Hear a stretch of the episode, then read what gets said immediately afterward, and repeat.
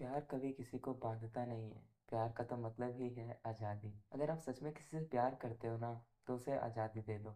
करने दो जो उसे करना है। अगर वो भी आपसे प्यार करता होगा, खुद कभी कुछ ऐसा नहीं करेगा जो आपको हर्ट करे। प्यार वो पंछी नहीं जिसे पिंजरे में कैद करके रख सके।